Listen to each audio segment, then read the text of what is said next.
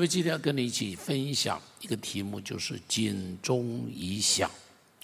弟兄姐妹，这是一个末世的警钟，末世的警钟，警钟已响。弟兄姐妹，你知道在圣经中间有一节经文，这节经文在圣经中间不断的出现，出现是什么？他说：“看是看见，却不明白；听是听见，却不晓得。”这一节经文在旧约圣经中间不断的出现，到新约圣经都继续的出现。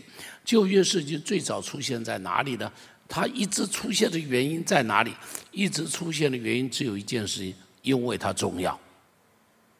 他说：“看是看见，你一定不但要看见，要能够看得明白；你不但要听见，而且要听得清楚。”表示这是一件很，这是一句很重要的话，上帝很在乎的话。所以从旧约到新约，一直甚至于到了启示录，都在那边说：“凡有耳的都应当听。”所以你看，第一次出现在哪里？第一次出现在《生命记》。你看《生命记》哦，《生命记》就出现这个经文，《生命记》第二十九章，我们去读这个经文来。摩西召了以色列众人来，对他们说。耶和华在埃及地，在你们眼前，向法老和他众臣仆，并他全地所行的一切事，你们都看见了，就是你们亲眼看见的。但耶和华今日没有使你们心明白，眼能看见，耳能听见。你注意，这是上耶呃，他们出埃及，到了生命记，这已经是摩西老年了，等于是最后的遗言了。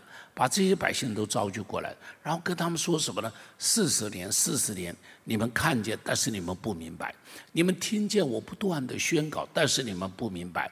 经过四十年的时间，他们看见什么？他们看见太多的东西了，是不是？四十年的时间，上帝在他们中间的作为多不多？告诉我，在法老王面前有没有功？有没有恩典？有没有十次的灾难？对不对？十次的神迹，告诉我。对他们来讲，那简直像做梦的人一样。最开始，他们觉得我们是不可能出埃及的。我们在这里做奴隶已经做了四百年了，还是我们在这个地方要继续的做下去的，继续做。但没有想到，摩西这个老人家，这一个老人家手无寸铁的老人家，居然可以靠着神的力把他们带出来，而且接连十次的神迹，告诉我是不是大的祝福？他们不但看到了这个，上帝的权柄胜过法老王的权柄，哈利路亚！上帝的权柄胜过了，不但是这样，他们来到了大海的边上，看到红海分开来了，告诉我是不是恩典？本来前有大海，后有追兵，死路一条，但是上帝在死路中间给他们开活路，是不是？他们看见了，他们看见，然后四十年的时间，每天早上起来有马了，告诉我是不是恩典了？每天早上，面包三明治已经做好了，放在那里，告诉我是不是恩典了？四十年的时间。每一天有马拉，这马拉不只是早餐，是中餐，是晚餐。不但有马拉，四十年的时间，在旷野中间还有活水跟着他们。不但四十年时间有这些的东西，圣经中间讲，他说你们的衣服没有穿破，你们的鞋子没有穿破。四十年的时间，上帝一路的恩典带着，一路的恩典随着你们。白天有云柱，晚上有火柱，充满着恩典。告诉我，恩典多不多？这么多的恩典，但他们有一个问题：看是看见，听是听见，心中一样愚昧，而且出了埃及还回头一直想想埃及的韭菜，想埃及的生活，想埃及的日子，好还在那里埋怨，还在那里埋怨。弟兄姐妹，你会不会觉得这个这种感觉在基督徒的身上也很熟悉？出了埃及还想念埃及？对不对？出了埃及还丢不掉埃及，非常熟悉。常常在那里埋怨天路不好走，常常在那里埋怨埋怨上帝恩典还不够多。不只是在摩西的时候讲着，到了先知书的时候，从以赛亚开始，一直到耶利米，一直到以西结，这些先知也不断的出现一句话，说什么呢？说你们心是硬的，你们的心是呃。心是硬的，你们的心是蒙了油脂的，你们的耳朵是发沉的，你们是有耳听不见，有眼看不见的一群人。好，有眼看不见。以赛亚书第六章第九节，我们一起读第六章第九节，我们一起读来。你去告诉，你们听是要听见，却不明白；看是要看见。他说：你们听是听见，你们看是看见。你们听见了这些，你们看见了这些，但是你们心里头就是这么硬，你们心里头就是这么刚硬，讲什么你们都听不进去。第二节他们到底看见什么？以赛亚在那边讲，他说：“你没有看到，你从你的头顶到你的脚底都长了疮，你仍然不知道上帝的手在这里。”是先知在那里说什么？先知说：“牛认识主人，驴认识主人的槽。但你们这群百姓，我把你们从埃及带出来，在这个这个这个迦南地这个地方，把这块土地给你们，让你们可以安身落命，让你们可以在这个地方生根落叶，落叶生根。但是，但是你们仍然不明白。”你们仍然不明白我对你们的爱，仍然不明白我对你们的好，仍然不明白我把你们踹在怀里头，踹在怀里头。所以先知以赛就在那边责备他们：你们听是听见，你们看是看见，没用。耶利米的时候一样，到了后边，那他们差了差不多差不多一百多年了。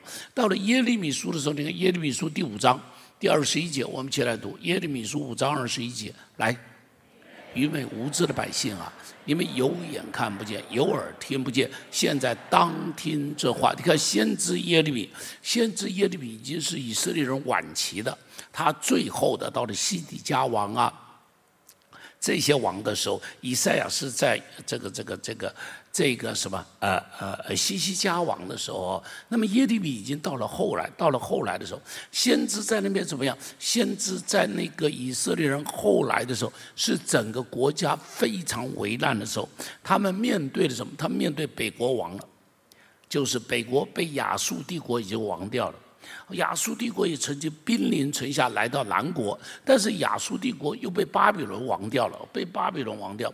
当时的先知就不断的告诉以色列百姓：“你们已经看到北国亡了。”耶利米是对南国的先知在说话的，他你已经看到北国亡了，该醒一醒啦。他们没有醒，他们没有醒。然后呢，他们看到。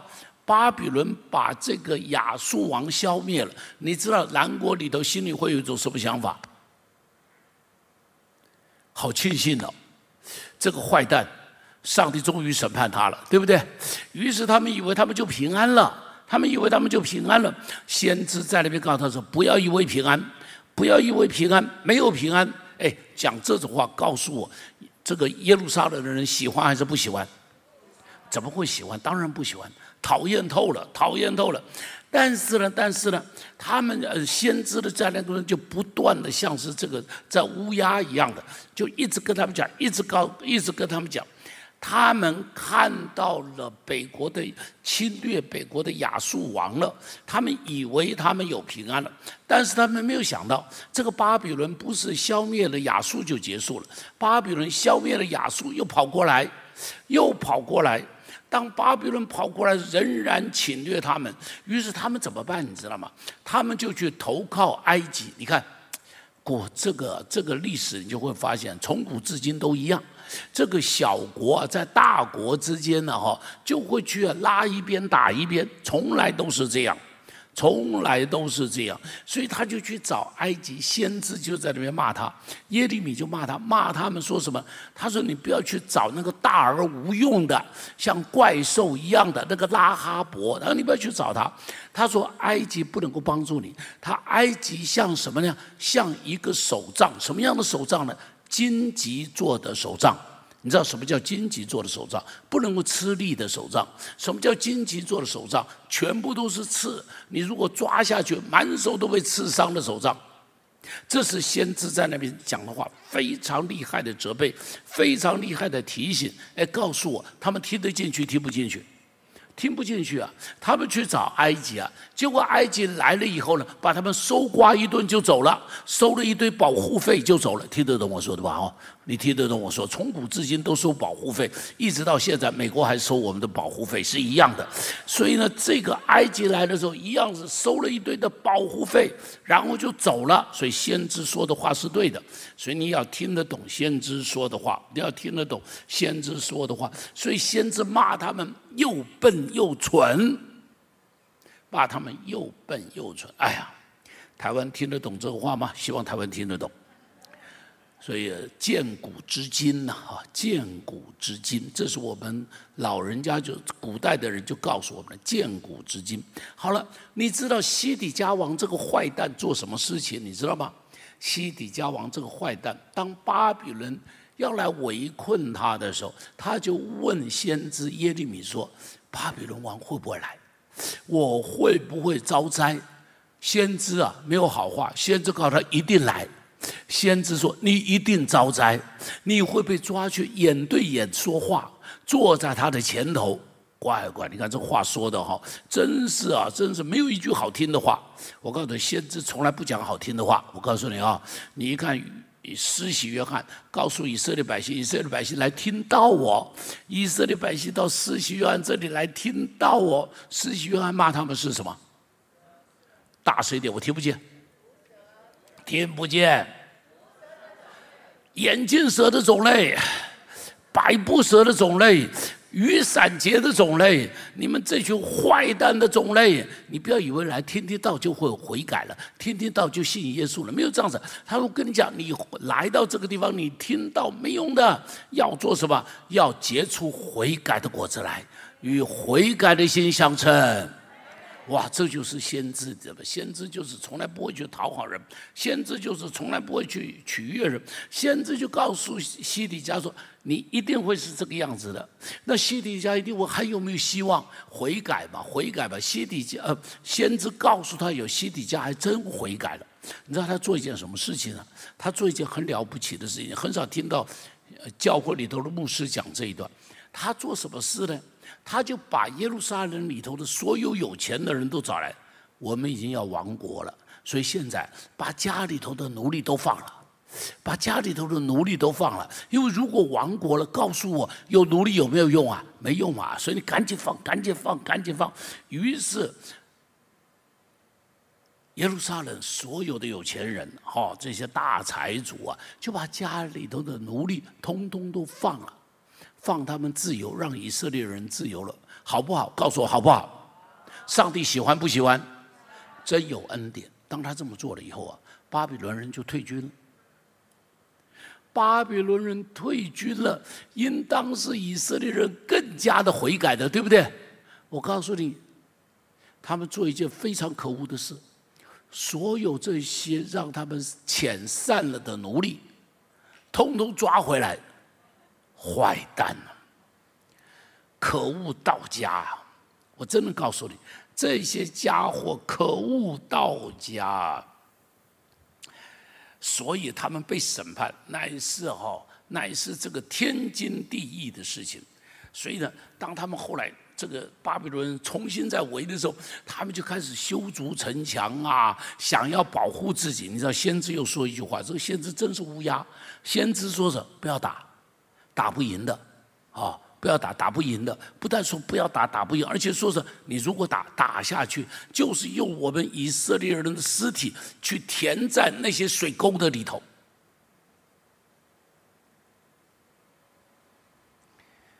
哎呀，说这些话告诉我，他们听得进去吗？不但听不进去，先知就被丢到水井里头。先知就被丢到牢房里头去，先知就被逮捕了，然后丢到那个、那个、那个、那个、那个，他们本来是水井，里头是纯水的，水已经用的差不多，所以底下只是泥巴了，把他丢在那个里头，不给他吃的，说等我们回来的时候再来审判他。幸好，幸好有人救了他，有个太监。是古时人救了他，好救了他，救了他以后救了他，好让他要不然就活活饿死在那里了。亲爱的弟兄姐妹，所以先知在责备他们说什么呢？有眼看不见，有耳听不见，他们看不清楚整个大局，也听不见先知给他们的警告，听不见，弟兄姐妹，你看的这是旧约，从摩西开始，到以赛亚，到耶利米，到以西结，不断的跟以色列百姓讲，要听见，要看见，要听见，要看见。到了新约的时候，新约的时候，百姓倒好一点了。但是你看四福音里头，你一看耶稣怎么样责备当日的以色列人，说他们一样是心硬的，说他们一样是眼瞎的，说他们一样是耳聋的。马可福音第八章第十八节，马可福音第八章第十八节，我们一起来读这个经文来。你们有眼睛看不见吗？有耳朵听不见吗？也不记得吧？弟兄姐妹，这是什么故事啊？你去看它上下文，你就会知道这是什么故事。这是经过五饼二鱼以后，耶稣耶稣跟着门徒一起坐船出来，然后呢，这个这个这个他们没有带饼，耶稣就告诉他们说：“你们要防备法利赛人的教。”于是他们就说：“是不是因为我们没有带饼啊？所以上帝就这样责备我？”呃耶稣就这样责备我们。耶稣就说：“你们这些笨蛋，我哪里跟你讲饼嘛？”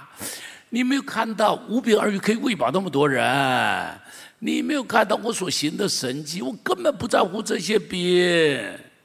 然后耶稣就说什么：“你们有眼没看到，我让那么多人吃饱了；你们有耳没听到，我让那么多人被养活了。我不在乎这个，我要教你们的是要防备法利赛人的教导。”防备法利赛人的这个这个学说，不要学法利赛人那个样子。你看，耶稣这样子责备他们。耶稣，你看到五饼二鱼，你心里还是搞不清楚，还是没有想到，不知道我可以供应你所有一切的需要。弟兄姐妹，上帝可以供应你所有一切的需要，请你相信，好好的依靠上帝，请你切切的相信，他是耶和华以乐的上帝，他是一切供应的上帝。哎们，好好的去依靠他，好好的去亲近他。你只要看到这栋房子，你就知道他是可依靠的吧？你看这栋房子就是上帝一点点、一点点就给我们的嘛。所以你只要看到，你只要去看到过去，看到现在，你都会想到，上帝真是我们的依靠。我服侍他到现在五十年了，我经验过很多他的供给，我经验过很多的不可能变为可能。对于上帝来讲，拜托，千山的牛，万山的羊，通通是他的。记住，千山的牛，万山的羊，通通是我们爸爸的。而且我一直告诉你，黄金是谁造的？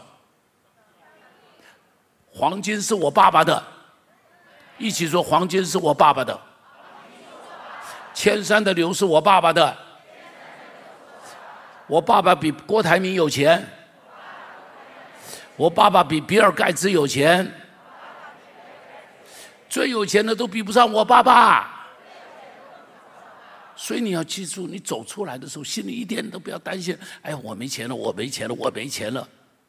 如果是该给你的，上帝一定会给你，上帝会丰丰富富的给你。包含你心中一点点的想要什么东西，上帝都会给你。前两天，呃，上个礼拜天呢，我到光伟家，晚上我就就总是跟孙子们吃饭嘛啊。那么去之前，我就经过那个胖老爹，就买了胖炸鸡还是胖老爹？胖老爹啊，我就买了买了那个最大桶的五号的，因为我家三三个这个这个三个孙子都是很会吃啊，所以我就买了那一桶回去。买了一桶回去，你知道我的老那个那个小易啊，就是乐乐的弟弟啊，光伟的老二，快乐的跟什么一样？你知道为什么？因为他才跟他妈妈说：“我好想吃炸鸡。”他跟他妈妈说：“好想吃。”你看到没有？小孩说这句话，上帝都听到了，就叫他的爷爷去买炸鸡了。就叫他的爷爷去买炸鸡了，真的是这样，真的是这样。你如果喜欢，上帝会带你的。有一次我带我的师母哈，我带着他到到东港那个地方去，先是到高雄，然后到东港，到东港去看一下东港，而不是到东港到潮州看一下潮州我们的教，潮州我们有个教会叫星光会啊，都是很棒的教会。感谢上帝，上帝让我们现在所生出来的教会都是一个比一个强壮。啊，一个比一个强壮，一个比一个的这个有恩典了。像我们在竹在新呃呃林口这间教会，你知道上个礼拜，你看我们才聚会两个月哦，上个礼拜的时候已经一百八十一个人。你看我们派人，我们派明贤到这个竹东港，派明贤到东港，才一个月的时间，他从三十个人就翻过来，已经到六十个人。他们已经到六十，感谢主很有恩典了，都是很有恩典了。好了，所以呢，你知道这个，这我我带师母啊去潮州看我们星光会，那么潮州的童工啊文林啊夫妻两个就请我们到东港去，到东港，你知道东港卖的都是海鲜，在这个去之前呢，师母就有的时候就跟我埋怨，他说我想吃海鲜，你都不请我吃，我想吃螃蟹，你都不给我吃，对不起啊。我从来不吃有壳的，我跟他八字不合。要有壳的是你剥完了我就吃，你们不剥完我一定不吃啊！包含虾子我都懒得吃啊，虾子我都懒得吃。好了，他就有点跟我埋怨说：“你看嫁给你哦，要吃虾，要吃螃蟹哦，你都不买给我吃。”我说：“哎呀，好好，我说我买给你吃，买给你吃，回去买给你吃，然后带着他去那边潮州的同工就带我们到东港去吃晚饭，结果一叫下来什么龙虾，一叫上了螃蟹，我就跟人讲师母，上帝听到了，上帝已经代替我买给你吃了。好了，我真的告诉你，我真的告诉你，你真的不要担心上帝的供应，哎拜，上帝的供应是非常丰富的。”他会来的时候是超过你所求所想的，你知道吗？他来的时候会超过你所求所想的。好了，所以上耶稣在那边责备他说：“你有眼看不见，你会不会也有眼看不见？”好了，不但这个，约翰福音十二章三七节，我们一起读来。行了许多神迹，他们还是不信他。这是要应验先知以赛亚的话，说他们瞎了眼。印了心，这是什么？约翰福音十二章这个地方，你看到上下文。弟兄姐妹，每次读圣经，你都要读上下文，好不好？你不要只读那一节。我们中，我们华人，我们中国人读圣经有一个麻烦，就是把它当《金刚经》来读，把它当大悲咒来读，就读那一句话，或者是把它当什么什么四书五经来读，懂我的意思吧？哈，四书五经不就就是那一句话吗？啊。这个君子三省吾身，记不记得？那曾子说：“吾三无无无无三省吾呃，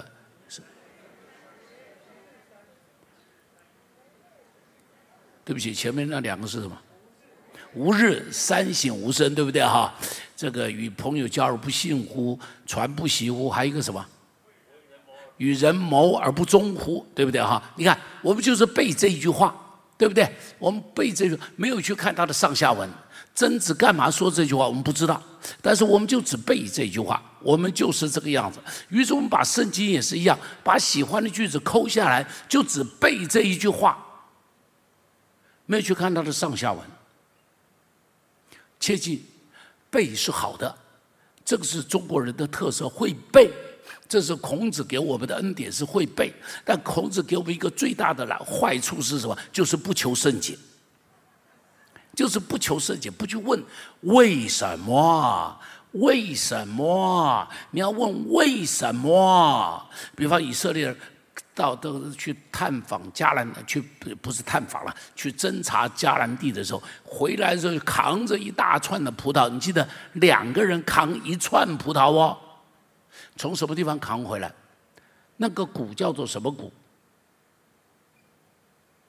那个谷。叫做以食各谷，以食各是什么意思？你看，不求甚解吧，就是读完就算了吧，就叫以食各吧，哈。那么以食各是什么意思？以食各是一串一串的，所以那是什么意思？那一个地方是有丰富的物产，水果都是一串一串的。所以那个地方叫做以十个，哎，有没有道理？你这么读的时候，会不会就立体化了？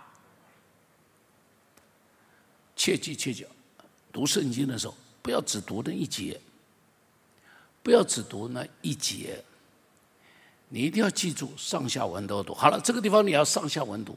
这个地方是在讲什么？这个地方在讲，就是说耶稣在他们面前写了许多的神迹，他们还是不信他。所以耶稣啊，就就就就就就责备他们，说他们是眼是瞎的。第二节耶稣在他们中间到底行了什么神迹？你要问，行了什么神迹？哎，怎么不知道嘛？四福音里头耶稣行过什么神迹？有没有大麻风的？大麻风的得洁净，有没有瞎眼的看见？有没有瘸腿的走路？有没有血气枯干的把手伸出来？有没有用一个褥子躺着的被垂到耶稣的面前？耶稣说起来走路，有没有？有没有那个瞎眼的？耶稣对他，耶稣吐口水抹泥巴抹他的眼睛。有人就问：哎呦，耶稣怎么这样子啊？这好好不卫生啊！会不会？会不会有这反应？告诉我，有这反应是对的，有这反应没有什么不对。对于耶稣没有任何的误解。那么到底什么意思？为什么这么做？我就告诉你，耶稣要怎么医你，随他，就这么简单嘛。他可以用泥巴、用口水来医你，啊，他也可以只按手在你的眼睛上，叫你看见。记不记得那个耳朵听不见的，耶稣就伸手放到他耳朵里，像是耳鼻喉科的医生用个东西戳你的耳朵一样，耶稣手指头放进去，然后对他说说以法大，他就开了。好了。这么多的神迹在那里，但是以色列人看了以后，仍然打疑惑，打个问号：你到底是谁？你是神的儿子吗？所以耶稣在那边责备他们说什么呢？说你们呢，看是看见，却不明白。弟兄们，难怪耶稣会在那边责备说：博塞大，你有祸了；哥拉逊啊，你有祸了。加百隆啊，你有货了！你知道这三个城市差不多连在一起一个三角形，为什么说他们是有货的？因为耶稣在那边行过的神迹是最多的。你记得在加百隆那个地方有一个百夫长的儿，这个仆人被医治；你记得加百隆那个地方有个彼得的岳母被医治；你在加百隆那个地方有一个人从屋顶上面放下来，就在加百隆那个地方，记不记得？都是加百隆那个地方所发生的故事。所以耶稣说，在你们中间行的神迹，如果行在。推罗西顿，他们早就悔改了。难怪耶稣说：“你看是看见，你听是听见，耳聋了，眼瞎了。”弟兄姐妹，如果你在新店教会，我要说一件事情：你比别的人都有福气，因为你看到最多的神迹。你看到最多的神迹。包含今年初三月间毕一雄的神迹，记得吗？那个中风的毕一雄，居然全好了。居然我离开他家为他祷告的时候，离开他家，我的手机就响了。你记不记得？里头就出了以赛亚的话。我的手机响了，在那边说说压伤的芦苇我不折断，江残的灯火我不吹灭。真是有够神呢！上帝说你的耳朵听不见，所以用手机对你说话，跟你怎么讲你都听不见。啊！我就不是告诉这个毕一雄说：“上帝说话了，上帝说话了。压伤的芦苇他不折断，江残的灯火他不吹灭。”哎，真的，毕英雄现在已经恢复工作了，你知道吗？他已经重新开他的店了，你知道吗？哎，太多了，这种神迹太多了。因此，因此，因此，因此，我要说一句话：新店教会的弟兄姐妹，你要比别人更有信心。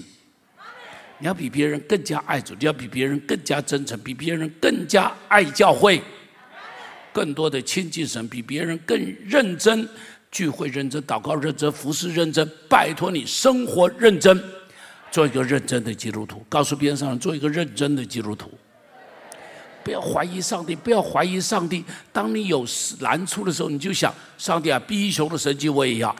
你就可以这么祷告，懂我的意思吗？你就祷告说，这个佩华会从轮椅上面起来走路。上帝，我要这个神迹，我要有像佩华一样的神迹，可以从轮椅上面起来走路。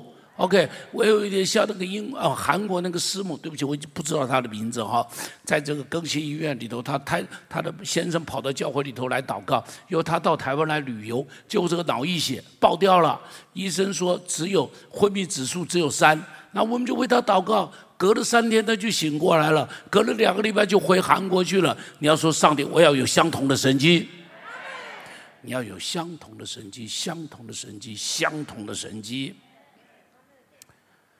哎呀，上两个礼拜，徐壮华，你们不知道徐壮华是谁？他是便以利会的一个牧师，他以前在我们教会里头，他的姐姐就是我们教会第一个妇科被医治的，好，妇科被医治的陈友雄的这个这个小舅子，好，他就来了，他就来到我们中间，他的姐姐就是我们中间第一个肚子里头的肿瘤被上帝医治了。到医院里头去，医生说你怎么得好的？他说我不知道。医生说你吃了什么中药？他说我没有，只有。只有牧师来给我按手祷告，那是我第一个。你记得我一按手在他头上，他就开始说方言了，就是他，吓得我要命，手就收回来就是他。因为那时候我还没有说方言呢，我看到他说方言，我以为发生什么事情了，但是我知道这是超自然的神迹，我手赶紧再放下去，因为免得电流不见了。他就这样子被医治了。就基本很多这种故事，很多这种故事，你要跟上帝讲，我要是另外一个故事。好了，亲爱的弟兄姐妹，亲爱的弟兄姐妹，这是你看到，看是看见，就要明白。今天同样面对诡谲多变的市局，特别从前天开始，瘟疫，一直到今年的乌俄战争，看到各样的天灾人祸、战争、饥荒、瘟疫，你我到底看见了什么？听见了什么？COVID-19，你看见什么？乌俄战争，你看见什么？你听见什么？弟兄姐妹，我这里要告诉你，我听见警钟在响，我听见好像启示录里头讲的这个所谓的天启示骑士，对不起，我也不知道谁取的这个名字哈，就是前边的四印白红黑灰四匹马，好，那么这个。这个在在教会历史中就称他们，有人称他们是天启，就是启示录的启，四骑士白红黑灰，白马手上拿着一把弓，红马手上拿着一把刀，黑马手上拿着一个天平，灰马那边说他的名字叫做死亡，叫做死亡。好，那么白马到底代表的意思是什么？有人说，白马手上拿着一把。一把弓，那个代表什么？有人说是代表瘟疫。对不起，这一点上都是我一直不懂。为什么圣经解解经书上很多人讲它是瘟疫，这个是我不懂的。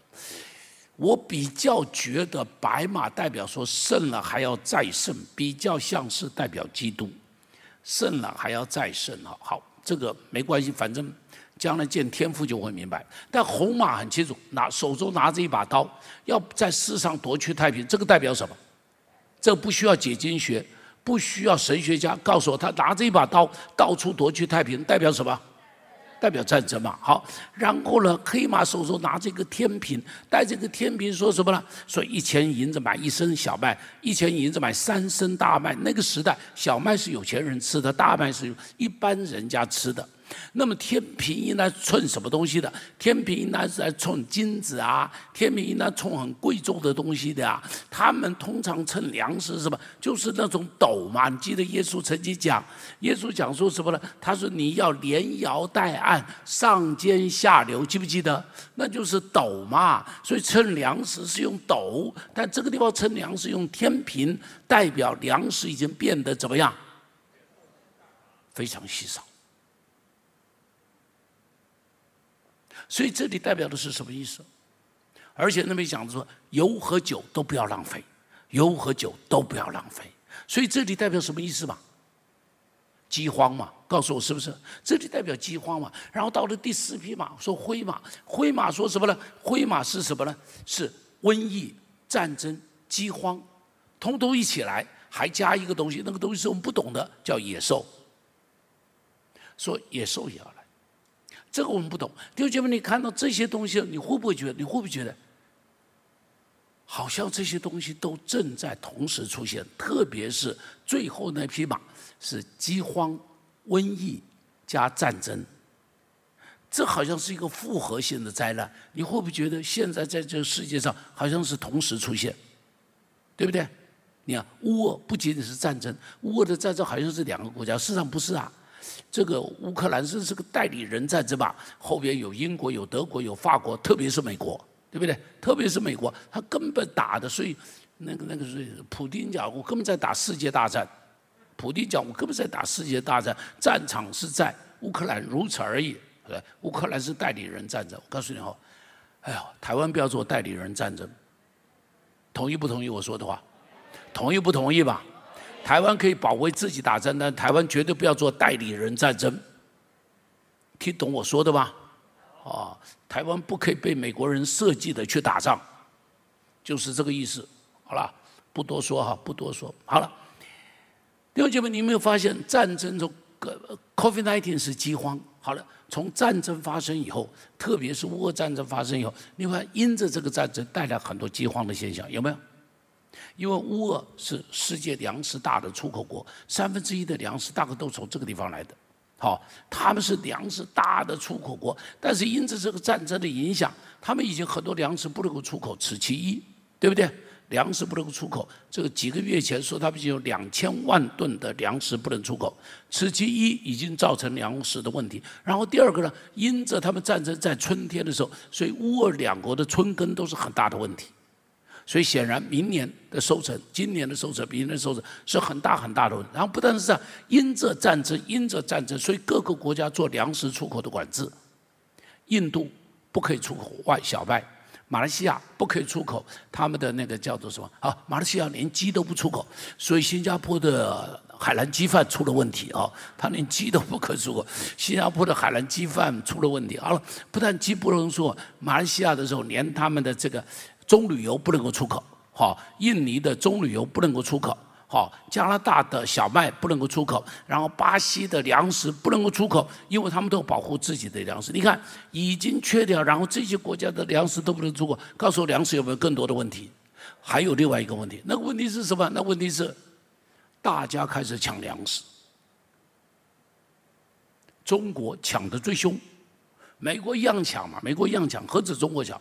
美国一样强，而且美国我这么说，美国现在骂别人强，我感觉美国最坏。他的那些公司控制所有的粮商，他的公司控制着所有的种子，那个种子叫做什么？忘了那家公司叫什么名字？啊，对，孟山都最坏的一个，最坏的一个。你买了他的种子以后，你再也没有办法用你自己的种子种地。你没有办法用你的种自己的种子种地。好了，不说了。我只是说，以前我觉得美国是一个好国家，确实以前它是个好国家。但是自从它发了以后，它就变成一个恶霸。以前它是一个很有基督教思想的国家，现在没有了，现在没有。好了，不单单是有饥荒的问题，你知道，你读到这里的时候，就会发现，啊，这好像真的是第四匹马了。不但是这样。而且最近两年，你看各处的山火好严重的。西班牙今年的山火烧了多少？烧了六万公顷。今年今年烧了六万公顷。法国烧了六千公顷啊，三十分之一。土耳其二零二一到二零二二全部都是山火。俄国二零二一、二零二二、二零二二是二零二一的两倍的那个、那个、那个原野的山火。美国是每年都大火，不说它了，每年已经是一年里烧的九十多万公顷呢，好可怕。澳洲连年大火，巴西。亚马逊的森林连年大火，西利亚那连年大火，意大利连年大火，你知道我想到什么？启示录第八章第七节，你看一下这个经文，一起读来。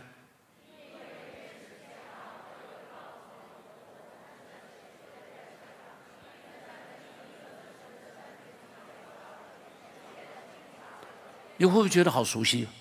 像不像？我不能说是。因为我还没有烧到三分之一，但我要说很像，我觉得很像，好像是这个第一位天使吹号，而且呢，各地的热浪不得了，各处都接连创下四十度、五十度，甚至有些地方到七十度，怪怪，七十度怎么活啊？印度有些地方到七十度，真是让人不能不想到第四位天使，这个第四个碗。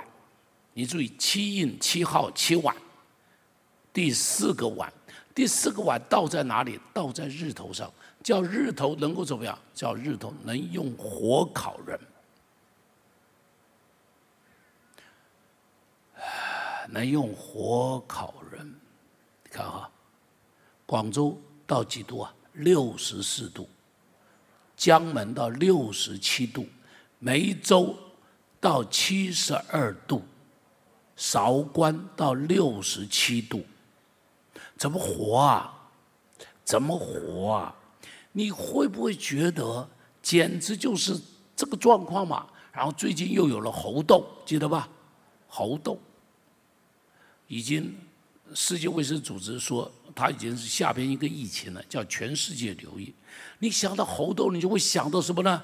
想到第一碗，第一位天使去把碗倒在哪里？倒在地上，就有什么恶而且毒的疮生在那有受印记。拜受像人的身上，第二几位神的儿女不但要听见，神的儿女要明白，一起说要明白。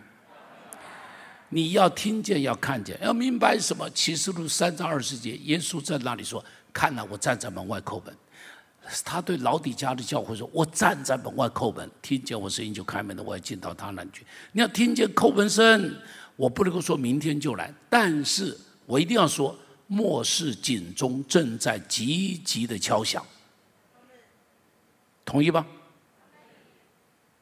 好了，所以应当好好的预备。告诉我，应应当好好预备，好好穿上衣服，好好警醒等候，不要再随随便便。一起说，不要再随随便便。一起说，不要再迷迷糊糊。一起说，不要再不冷不热。而且要努力的服侍。一起说，努力的服侍。弟兄姐妹，末世的警钟在敲。今天我在这里要特别讲一件事。台湾的警钟有没有在敲？末世的警钟也许不会在未来三年来来到，不会，应当不会。也许未来三十年都不见得会来到，五十年都不见得会来到。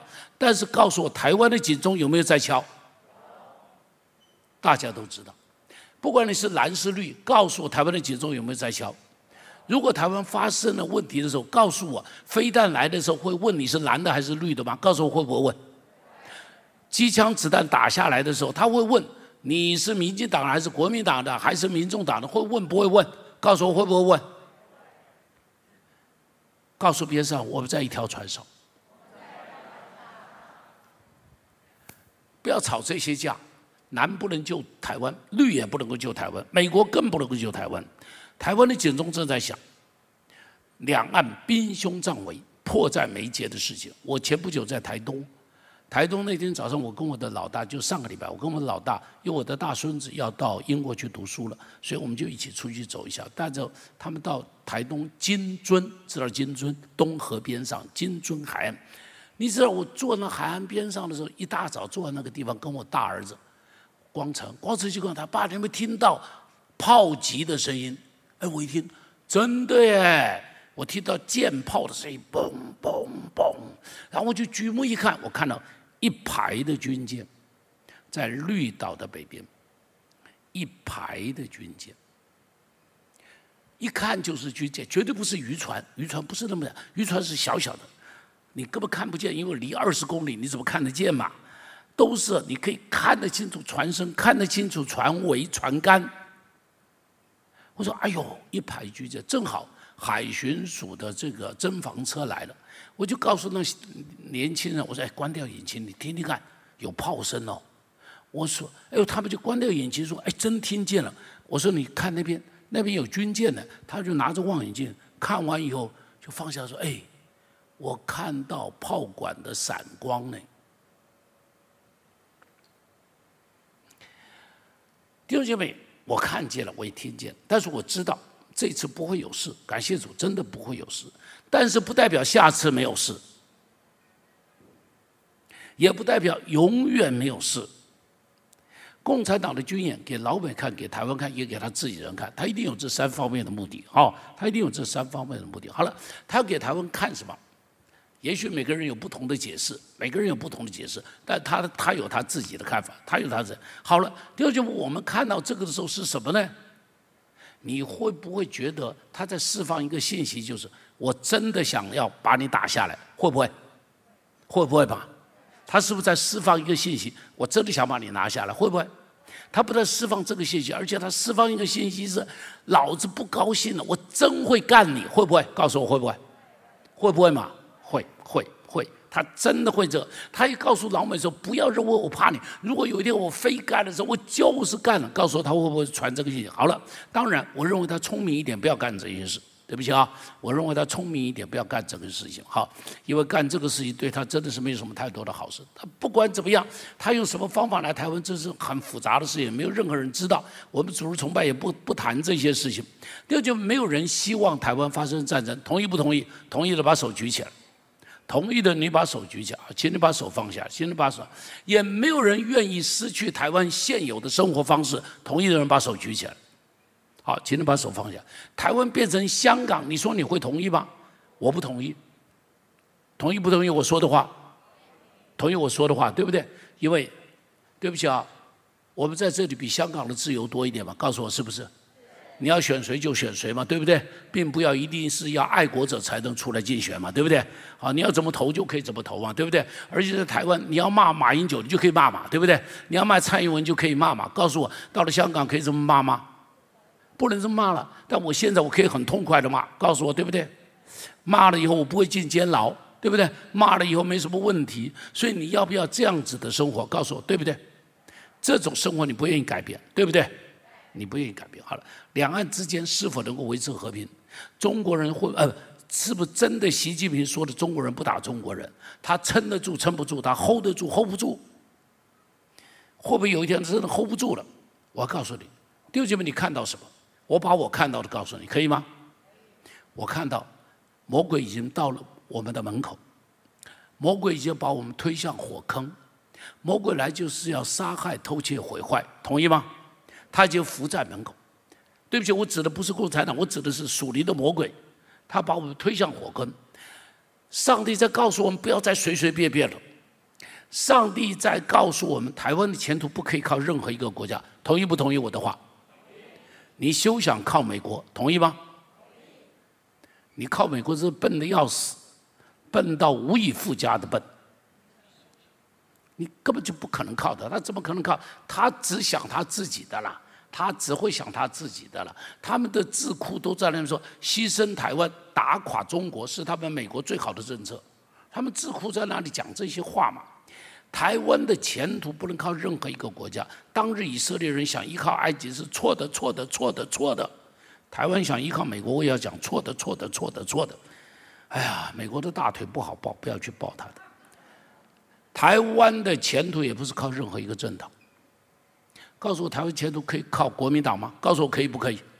你讨厌民进党，但认为可以靠国民党吗？休想好不好？民进党不可靠。告诉我朱立伦可靠啊？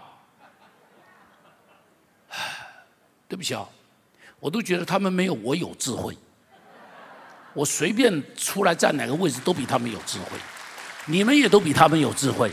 你们会鼓掌就表示你们有智慧。哎呀，弟兄们，我看到什么？上帝在说，神在人的国中掌权。但以理书上面讲的，耶和华在人的国中掌权。一起说来。再说一遍，再说一遍。但以理书出现过四次这句话：耶和华在人的国中掌权，耶和华在人的国中掌权，耶和华在人的国中掌权。弟兄姐妹，你要牢记这句话。而且不在人国中掌权，他接这句话说：神要把国赏赐给谁，就赏赐给谁。因此，因此，台湾的前途在上帝的手上。一起说，台湾的前途在上帝的手上。弟兄姐妹，你可以有蓝，你可以有绿，你可以有这种意识的不同，你会有，每个人都会有这个不同。但记住，你永远不代表真理。比方我里头也有蓝绿吧，但是我知道，我从来不代表真理。因为很多时候，我以为，我希望，我为他祷告说，上帝让他选上，结果他没选上，就表示上帝没照我的旨意行，懂我的意思吧？听懂我说的话吗？这是代表说，他的旨意高过我的旨意，他的意念高过我的意念，因此，因此，因此，不要把你的意念当作高于福音的权柄。这个是很多民主国家共同的问题，连美国都是一样，连美国都是让教会里头把他们的政治意识高价于福音的权柄之上，摆在。这个上帝的权柄，上帝都要照着他的意思行。上帝从来不照着你的意思行。上帝独行其事，上帝独行其事，因此，因此，台湾的前途在上帝的手上。所以，我们有没有一线的机会？有，那线机会叫做什么？快快来投靠上帝。弟兄姐妹，昨天我看到一条新闻，我就觉得，哎，上帝，谢谢你，有点希望。就是你知道，我们台湾是这个全世界做这个同运走在最前头的。昨天一条新闻说，二零二五年的世界同运不在台湾举行了，哈利路亚。我们都觉得不可能的事情，但是上帝自己做事。我再说，上帝伸手做事就好了。因此，让我们一起说彻底悔改，一起说。再说一遍，再说一遍。当你说的时候，记住，不是叫别人悔改，是你悔改，是我悔改。少花点时间去看电视，多花点时间跪下来祷告；少花点时间去玩游戏，多花点时间来敬拜上帝。可以不可以？再也不要弯曲，再也不要诡诈，宁可吃亏，也不可以得罪上帝。第二个，第二个，热切的爱主，一起说热切的爱主。再说一遍，再说一遍，爱上帝的人一样好处都不缺。所以你要记住，别的你不会，你就好好爱上帝。第三个，迫切祷告，一起说迫切祷告。为什么？因为祷告可以打开天上的窗户，祷告可以使不可能变为可能，祷告可以使这个连同运都可以把它转移一下。我告诉你，祷告可以改变习近平，祷告可以改变这个这个拜登，祷告可以改变所有这些宇宙之间所有的一切的事情。第四个，拼命服侍，一起说拼命服侍，趁着白昼努力做工，不要黑夜来的你就做不了工了。更重要的，珍惜现在，一起说珍惜现在。好好的聚会，你现在能够好好聚会，你要珍惜啊！听得懂我说的吗？万一有一天，万一有一天，我这么说，这边有了任何政治局势的局改变，我告诉你，美和堂一定不能聚会。我告诉你，美和堂如果发生任何政治的变动，这么大型的聚会是不可能的啦。你可以想象嘛，那是不可能的。所以诗篇二四十二篇第一节到第四节，那是诗人的叹息。我们一起读来：神啊，我的心切慕你，如入切慕溪水。我的心可想神，就是永生神。我即使得朝见神了，我昼夜以眼泪当饮食，忍不住的对我说：“你的神在哪里的？”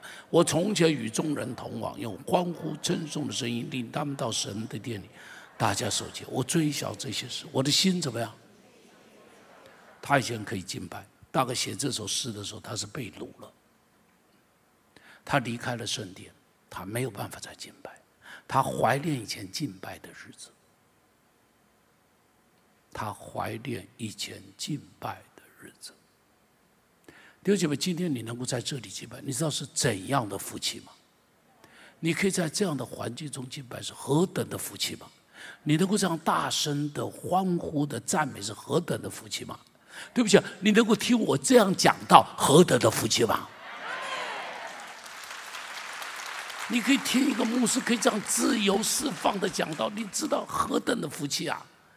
对不起，不是我讲的好啊，是你可以这样释放的聚会是何等的福气啊！要珍惜，要珍惜。来，我们去起立，我们来唱诗歌。最后一节经文唱诗歌之前，我们来读《铁山罗利家前书》第五章第三节到第第六节，一起来读。这个经我觉得我不能够不读，来一起读。人正说平安稳妥的时候，灾祸忽然临到他们，如同惨难临到怀胎的妇人一样，他们绝不能逃脱。所以我们不要睡觉，像别人一样。正说平安稳妥，正说平安稳妥，正说平安稳。灾难会忽然临到，好好的爱上帝。因着你的祷告，改变台湾的命运。因着你的祷祷告，改变两岸的命运。因着你的祷告，改变这个世界。我们有七十年的恩典，祷告上帝再有七十年的恩典。我们一起来唱。收听我们的 Podcast，想认识耶稣吗？或是想更多了解教会，欢迎您上网搜寻新店行道会，或输入 topchurch.net，您将会获得所有关于我们的最新资讯。期待再次与您相遇。